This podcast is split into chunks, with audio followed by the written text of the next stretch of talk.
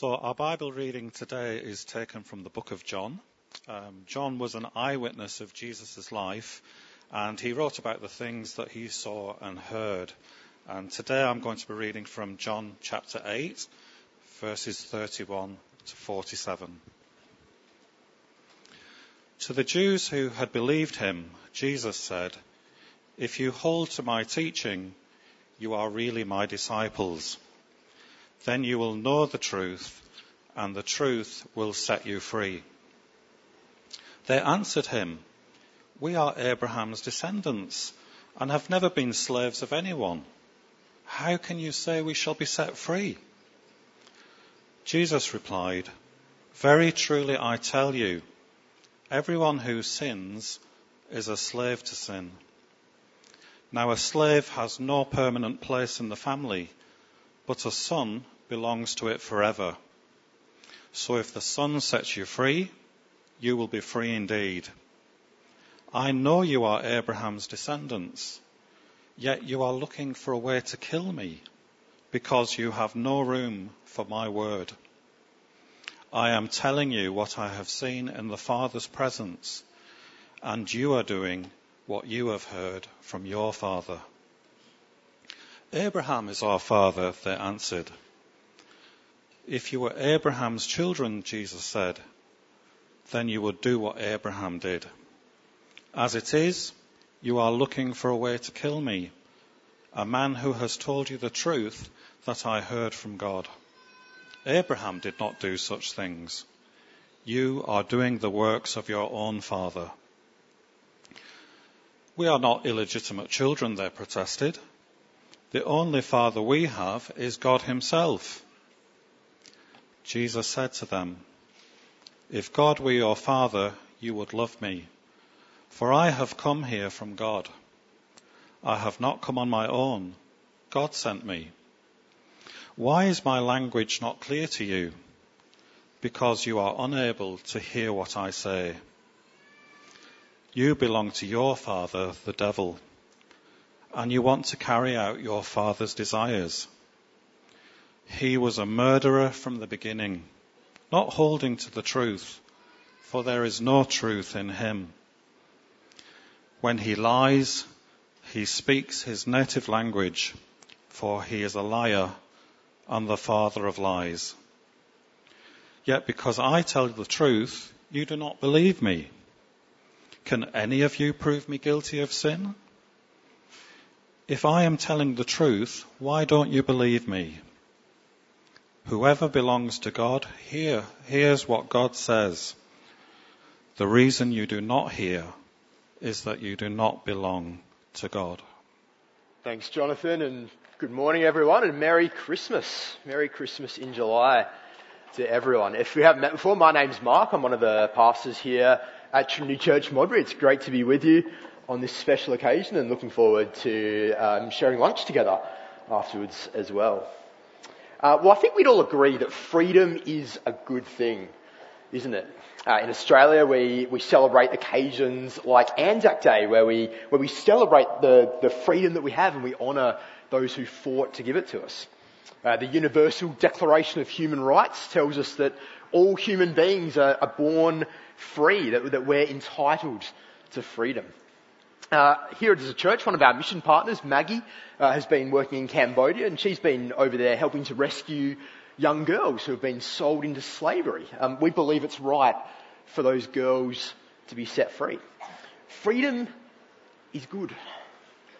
But what does it actually mean to be free? Uh, perhaps it means to, to have nothing holding me back, free to, to live the way I want, uh, free to be my true self without any constraints at all. It sounds pretty good. But then Jesus comes along here in, in John chapter 8 and, and he talks about freedom and his idea of freedom is quite different to how we might think about it today. Jesus says to us, you can only be truly free by placing yourself under my rule. So we've got two very different types of freedom on offer here. Um, the freedom that the world offers us to, to be who I want to be, to live how I want to live. Or the freedom that's only possible because Jesus came into the world. we're celebrating Christmas in July this morning because we believe that, that Christmas is good news all year round. Uh, it's not just a nice story, but it's an event that really happened and, and has really changed the course of history. Uh, because Jesus came to give us the gift of freedom. Uh, and so the question then is, which freedom is better? The freedom that the world offers us or the freedom that Jesus offers us? Or to put it more personally, which is the freedom that you want? Uh, we pick things up in chapter 8 of John's Gospel, which is kind of like a, a biography of Jesus' life. Uh, Jesus has been speaking to a, to a crowd of people, and he's about to teach them some really hard things about slavery, truth, and freedom. Um, so, firstly, slavery. Uh, we, we read that to the Jews who had believed in him, Jesus said, If you hold to my teaching, you are really my disciples. Then you will know the truth, and the truth will set you free. So the, the implication is that the Jews he's speaking to, they're not free. They're not free. And they pick up on this. They, they answer Jesus, we are Abraham's descendants. Now, Abraham was the guy who the Jews had descended from years earlier. We're, we're, Abraham's descendants. We've never been slaves of anyone. How can you say that we should be set free? But Jesus, he's not talking about physical slavery here. He tells them, very truly I tell you, everyone who sins is a slave to sin. And when Jesus talks about sin here, he's talking about people rejecting God, wanting to do things my way, not God's way, living a life that's centered on me instead of being centered on God. Uh, this problem of sin begins in our hearts, but it, but it overflows into our, our thoughts, our desires, our words, our actions, every part of our lives. And Jesus tells us that, as, as we heard in the all ages spot just before, that, that in our natural states, we are slaves to sin. Sin is our master. It controls us. And this slavery to sin, it, it plays out in our lives in, in a couple of pretty big ways. Um, so firstly, sin enslaves us to an unnatural way of living. Uh, the Bible, if we rewind right back to the start of the Bible, the Bible tells us that we, we were created for a very particular purpose. Uh, we were created to, to know God, to love Him, to, to obey Him, to serve Him. That's what God made us for. But sin, what it does is it, is it takes hold of our hearts and it leads us to a way of life that we weren't made for. It, it enslaves us. And, and we experience this slavery to sin in, in all sorts of ways. We experience it when we come face to face with our own brokenness. When we feel regrets and guilt and shame for, for things that we've said and done. When we struggle with those addictive patterns that we, that we just can't seem to free ourselves from. And when we struggle under the weight of trying to be the person that I know I ought to be. Sin enslaves us into a way of life that we weren't made for. But it gets even worse than that. There's another, another book in the Bible called Romans where, where we're told this. We're told the wages of sin is death. So in other words, sin earns us death. This, this broken relationship with God that our sin causes leaves us deserving his judgment. And there's going to be a day when we, we appear before God and we have to explain to Him why we lived for ourselves instead of living for Him. So slavery to sin is a big, big problem. Not just now, but forever. And Jesus tells us that the only thing that can save us from this slavery is the truth uh, verses 31 and 32, Jesus says, If you hold to my teaching, you are really my disciples. And then you will know the truth, and the truth will set you free. So the truth that, that sets us free from this slavery is the teaching of Jesus. And right at the heart of the teaching of Jesus is the identity of Jesus, who Jesus is. Uh, Jesus has, has, been talking to the Jews here and he's, and he's been claiming to them uh, to be speaking God's words, doing God's work, carrying God's authority and God's glory. Uh, so he's, he's telling them, I am God. But the Jews, they, they've completely missed the mark with what he's saying. Um, they think they're okay because, because they can trace their family tree back to a guy called Abraham. But Jesus tells them, no, no, that's not right.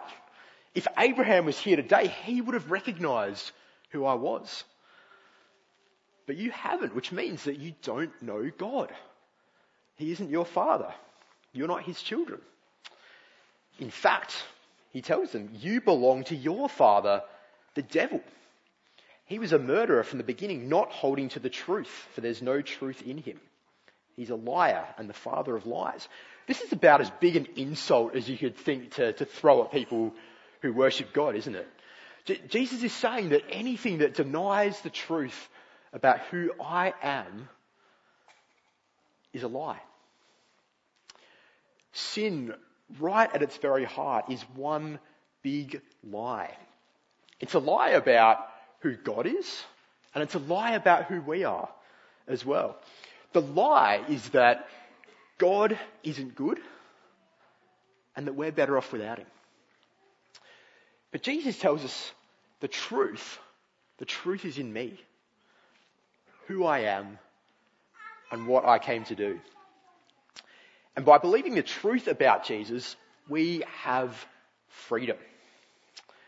Uh, Jesus tells them, very truly I tell you, everyone who sins is a slave to sin. Now a slave has no permanent place in the family, but a son belongs to it forever. So, if the son sets you free, then you will be free indeed. See, if we're slaves to sin, then we, then we don't belong to God's family. But Jesus, Jesus is the Son of God. He very much belongs to God's family.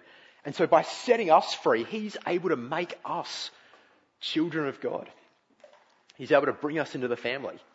Um, we see that right at the start of John's Gospel. We're told uh, to all who received Jesus, to those who believed in His name, He gave the right to become children of God. How can Jesus do that? How can he, how can he change us from being slaves to sin to being children of God? Well, he did it by dying and by being raised back to life as well.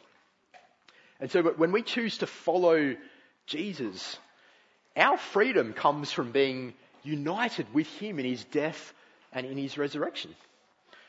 His death becomes my death. Because Jesus died to kill the old me. The me who was ruled by sin. And not just that, but his life becomes my life as well. Because I'll be raised back to life one day in the same way that he was. Uh, if we go back to that Romans verse just earlier where we, where we saw that the wages of, of, sin is death, this, this is what else we see. We're, we're told that, that we've been set free from sin and have become slaves of God. And now the benefit that we reap leads to holiness and the result is eternal life. For the wages of sin is death, but the gift of God is eternal life in Christ Jesus our Lord what we're seeing here is that Jesus offers us the, the freedom of a new identity, a new allegiance, and a new hope. The new identity I have is that I'm a child of God. I'm God's child. The new allegiance I have is that instead of serving sin, instead of being a slave to sin, I serve God now. It doesn't mean that I'm going to be able to stop sinning completely. But, but what it means is that sin isn't my master anymore. So we have a new identity, we've got a new allegiance, and we've got a new hope, which is eternal life with Jesus. A life without any of the, the pain and the brokenness that we have in a world that's been broken by sin. So there you have it. There, there are two types of freedom on offer for us. There's, there's the world's idea of freedom, I'm the boss of me. I call the shots. I, I be who I want to be. Well, there's Jesus' offer of freedom. The, the freedom to live in line with who I was made to be. a child of God. Uh, the freedom to recognize that my desire to rule my own life is, is actually wrong. And admitting that God can do a much better job ruling my life than I can. I don't know about any of you, but I, have proved countless times in my life that, that I am terrible at being the boss of my own life. Some of the things that I've said or, or done or that, that, that seemed right to me at the time that I just cringe at now when I think about them. And if we're being honest, it's the same for all of us, isn't it? Uh, many of you know I've got a, got a young boy called Rory and I, I love him more than I can describe. And, and because I love him, I, I passionately want what's best for him all the time. And because I love him like this, I put restrictions on Rory's freedom. Because I know that left to his own choices as a, as a two year old, he's going to hurt himself badly. He's going, he's to get things wrong. And so because of me, Rory misses out on a lot of freedoms. Uh, he misses out on the freedom of jumping off our couch and landing on the hard floor that we've got. Misses out on the freedom of climbing up our kitchen drawers with their sharp edges. Uh, he misses out on the freedom of running out onto the road in front of a, in front of a car. But what he gets instead is the freedom to be safe. And we put these restrictions on Rory's freedom because we know better than he does what the best way is for him to live. And God does the same for us. He restricts our immediate freedom. He restricts the freedom that we desire in the moment. But He does it to give us a better freedom. I have to admit that I'm, I'm more like my two year old son than I'd like to admit. I'm simply not capable of ruling my own life in a way that's best for me. And so Jesus offers us the freedom to live the way that we were made to live. He offers us the freedom to be who we were made to be. The freedom of knowing that our identity is secure in Him and our eternity is secure in Him. And all of this, it all comes down to the truth. The truth about who Jesus is. You might be here this morning. Um, maybe you're, you're, a guest with us for, for Christmas in July. Maybe you, are not quite sure where you stand with God. You, you're not quite convinced about it all yet. You're not quite sure if Jesus is someone who's worth giving up freedom for. Um, well, if that's you, it, it really does come down to who Jesus is, to who he claims to be. If Jesus isn't who he claims to be, then he can't set us free, can he? We might as well just live life without restraint while we've got the chance. But if Jesus is who he claims to be, if Jesus is our King, our Saviour, and our God, then this offer of freedom that he gives to us is very real. And it's not one that we'd want to miss out on. Um, if you're here just, just working things out, still not quite sure what you think about Jesus yet, as you're, as you're heading out to, to um, out the outdoor activities that we've got on, on, afterwards, feel free to grab one of these books from up the back. It's, um, it's our gift to you today. The book is literally called The Gift, so it's nice and easy to remember. Just a, a short gift, a, a short book um, in John's Gospel explaining what, what that first Christmas was all about, why Jesus came into the world, and, and what it means for us today. It's a, it's a very easy read. Pick it up, um, have a read and, and, see what you think about it. Uh, the question is, which freedom do you want? Which freedom do you want? The freedom that Jesus offers or the freedom that the world offers? Um, maybe you're not quite sure what you think about Jesus just yet, but, but maybe you've realized at some level that, that the, the um, do it my way kind of freedom, it's not answering all your questions. It's not the silver bullet for life. You've, you've followed your heart. You've done you. You've, you've lived life your own way, but it's, it's not quite doing it for you. Or maybe you've grown up going to church and all that kind of thing, but, but sometimes you look at people who, who aren't constrained by living life under Jesus and, and you envy the freedom that they have to do what they want. Well, wherever you're at, my encouragement as we celebrate Christmas in July is, is to fix your eyes on the freedom that only Jesus can offer us. The freedom to live how we were created to live. The freedom to be who we were created to be. The freedom of knowing that in Jesus my identity and my eternity are secure forever. See, if Jesus loved us enough to come down to earth from heaven to experience all of our pains and all of our frustrations for himself and then to die for us after all of that, we can trust that the freedom that he offers us truly is the best on offer. Let's pray. Father, we thank and praise you for Jesus, our Saviour, our King, and our God. We thank you for the truth of who He is and what He's done for us on the cross. The truth that sets us free from our slavery to sin. And we pray that you'd help us to live joyfully and thankfully under His Lordship, knowing that it truly is the greatest freedom of all. Amen.